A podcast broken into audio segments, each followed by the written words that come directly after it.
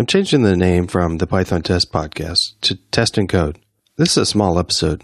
I just want to discuss the reasons behind this change and take a peek at what's coming up in the future of this podcast.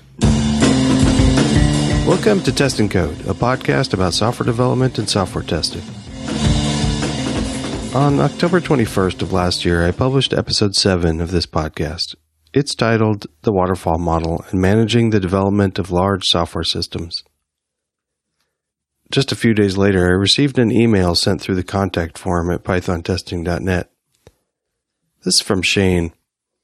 The Waterfall Model was, in my mind, by far the best Python testing podcast so far. I admit to bias because I love history, but even so, I think it was awesome to delve into the history of the most ancient of software development models. The mix of comment and fact is great, as the conversational tone helps in what some crazy folks might otherwise consider a dry topic. I'm curious if this will tie into the actual focus of the podcast, Python testing, somehow, but if it stands on its own, thanks. Thank you, Shane. I'm really glad you liked the episode. I want to focus on the last sentence from Shane a bit. The sentence that says, I'm curious if this will tie into the actual focus of the podcast, Python testing, somehow. This doesn't surprise me. It does pinpoint something I have been struggling with for some time with this podcast. In episode fourteen, I interviewed Josh Kalderimis. I mean, I, I know I'm always going to get his name wrong. Uh, from Travis C I. We spent a bit of time just talking before we started the interview. Josh, Josh asked me this.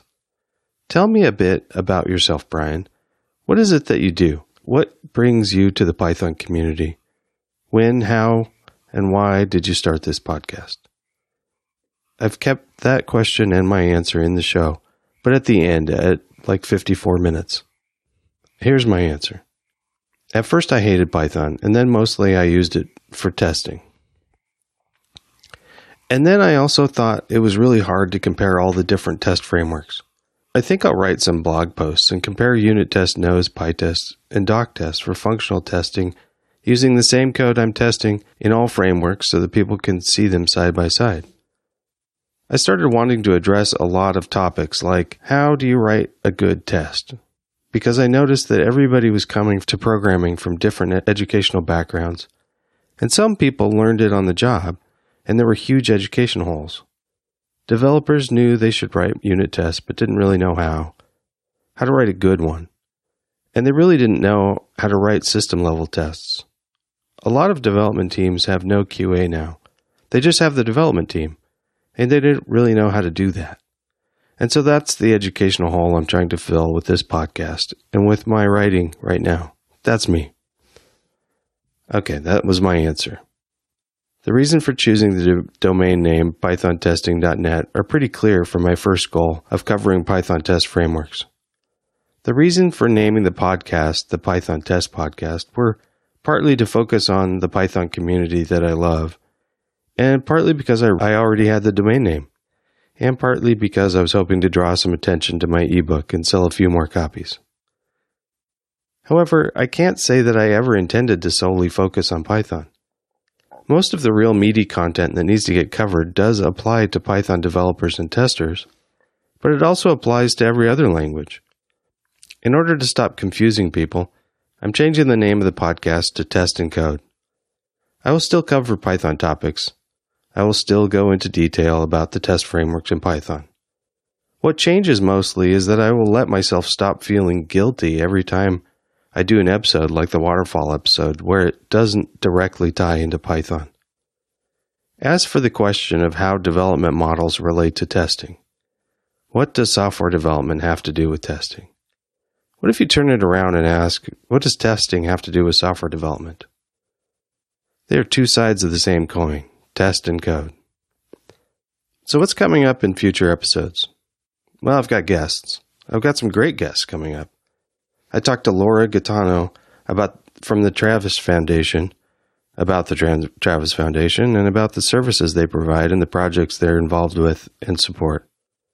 I talked with Joe Stump from Sprintly about software development process in startups, how startups treat testing, and about finding and hiring great developers. I will continue to bring on guests to talk about topics relevant to software development, testing, and really everything around those topics. I'd love to get anyone and or everyone from the PyTest core development team on the show. I'd like to get more people on that can talk about real-life experiences with the projects they're working on, either from small companies and startups or from large companies. And I want to know who you want on the show. I brought Josh from Travis on because of a listener request, and that led me to an interview with Laura from the Travis Foundation, and that led me to an interest in exorcism dot i o. I'd really like to get Katrina Owen from that project on the show. So keep the requests coming. I learn a lot. What topics are coming up? Well, I've got a lot to cover from my original list way back in episode one. Coming up soonish, um, achieving behavior coverage with the help of equivalence partitioning and boundary analysis. Unit testing. I can't believe I haven't covered that one already. I want to continue the series on lean, most likely starting with waste. I do want to cover value. I think it's important. Test-driven development, test frameworks, PyTest, unit test, nose, and doc test. See, I'm not forgetting about Python. What about the cadence?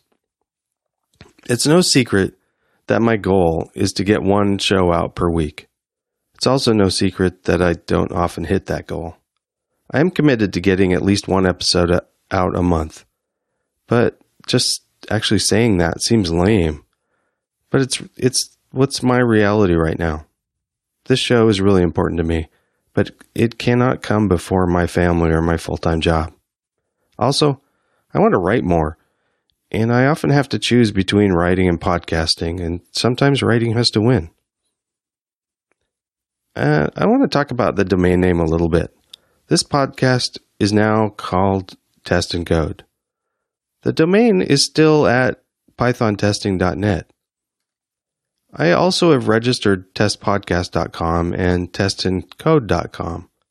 Both point to python testing dot net right now. I don't know if that'll always be the case, but for right now, they're all three pretty much the same thing. Twitter. A great way to get a hold of me is through Twitter. I'm at Brian Auken, as well as at Test Podcast. I announce new shows on both of those. The Brian Auken account also has more personal stuff like pictures of my garden and stuff like that. I do want to talk about support. I've got some wonderful supporters using Patreon to help support the show. Visit patreon dot com slash test podcast. I do feel a little bit of guilt about not giving back to those people as much as I should. I am going to, to step that game up. I don't know exactly what I'm going to do yet, but it'll be something. Sponsors. I do have a couple of episodes coming up with sponsors. That's awesome. If you're interested in sponsoring a show, get in touch with me. I'm not hard to find. Thanks for listening to the Test and Code podcast.